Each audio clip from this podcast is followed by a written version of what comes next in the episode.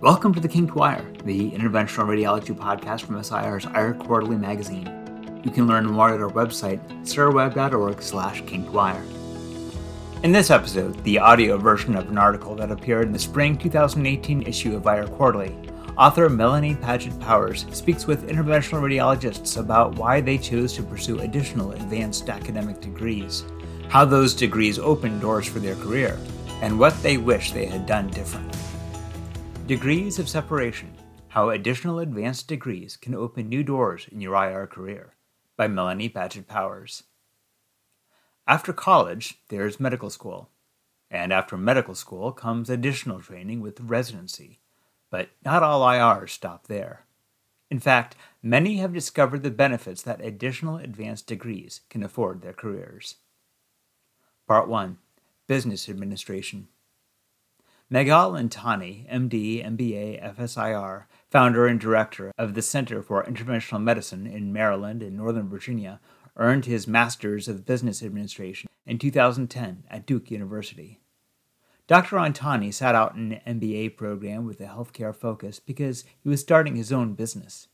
In hindsight, he says, he didn't necessarily need an MBA to run a business.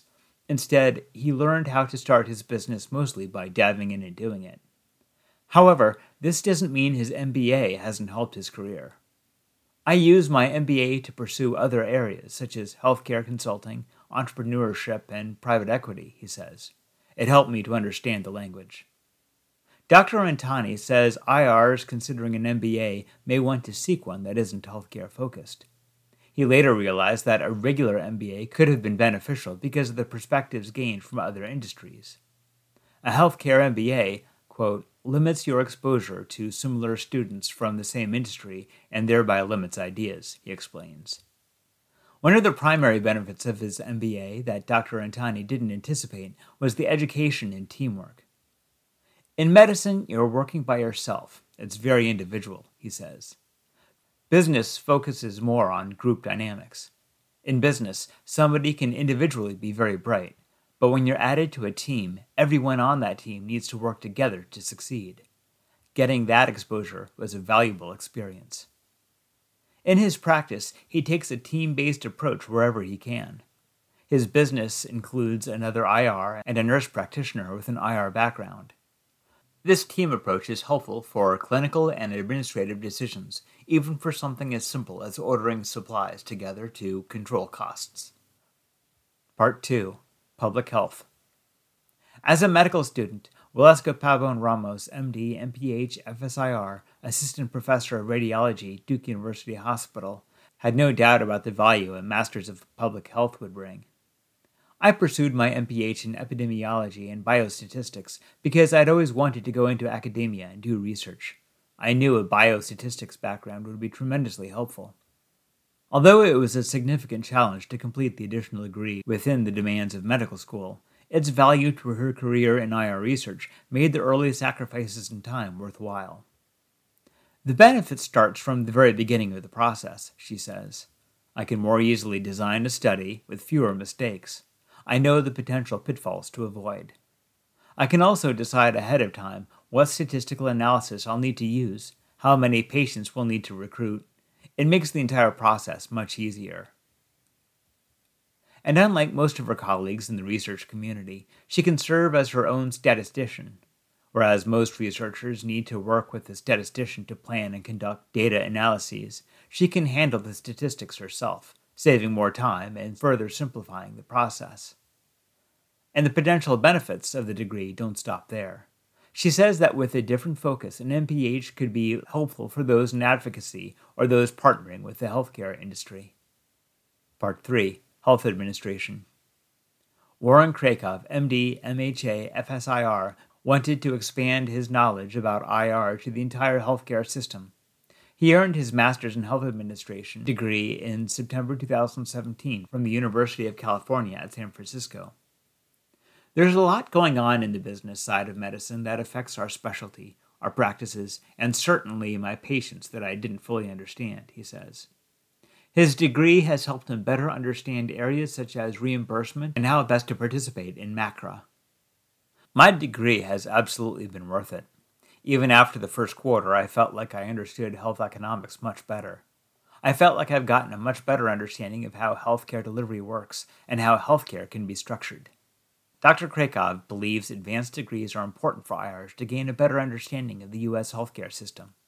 If more IRs earn advanced degrees, quote, our collective knowledge in this area increases, and we're better poised as a specialty, he says.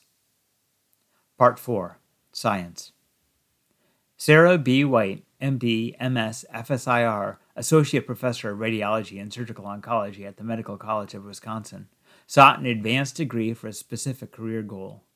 She knew when she started her IR practice that she wanted to pursue research.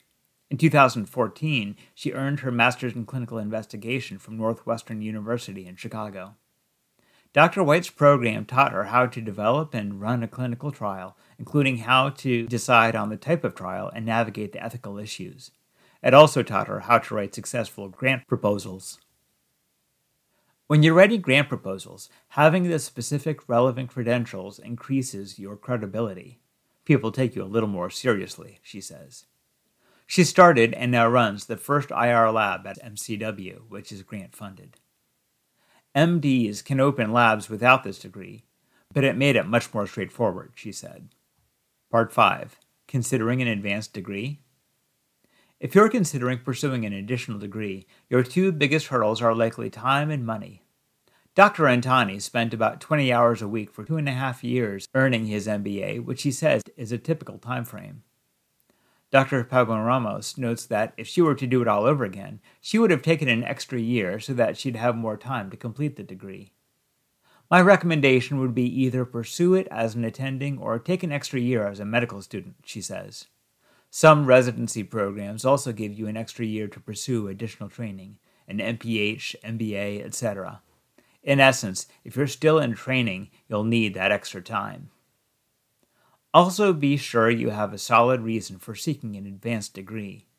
According to Dr. Antani, there may be better ways to get the same type of information without having to get a degree, such as taking marketing or accounting courses or reading business books. If you do pursue a degree, consider whether an online or on site course, or a combination, will work best for you.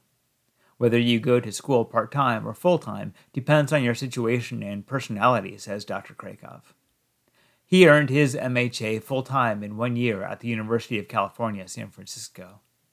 Most of the program was online with occasional class conference calls and about four on site campus visits. It's definitely doable but it's also intense, he says. That was Degrees of Separation by Melanie Padget Powers, which was first published in the spring 2018 issue of IR Quarterly. You can find similar articles on sirweb.org slash IRQ, or more podcast episodes at sirweb.org slash kinkedwire. We hope you enjoyed this episode. If you have any thoughts or ideas for us, drop us a line at kinkedwire at sirweb.org.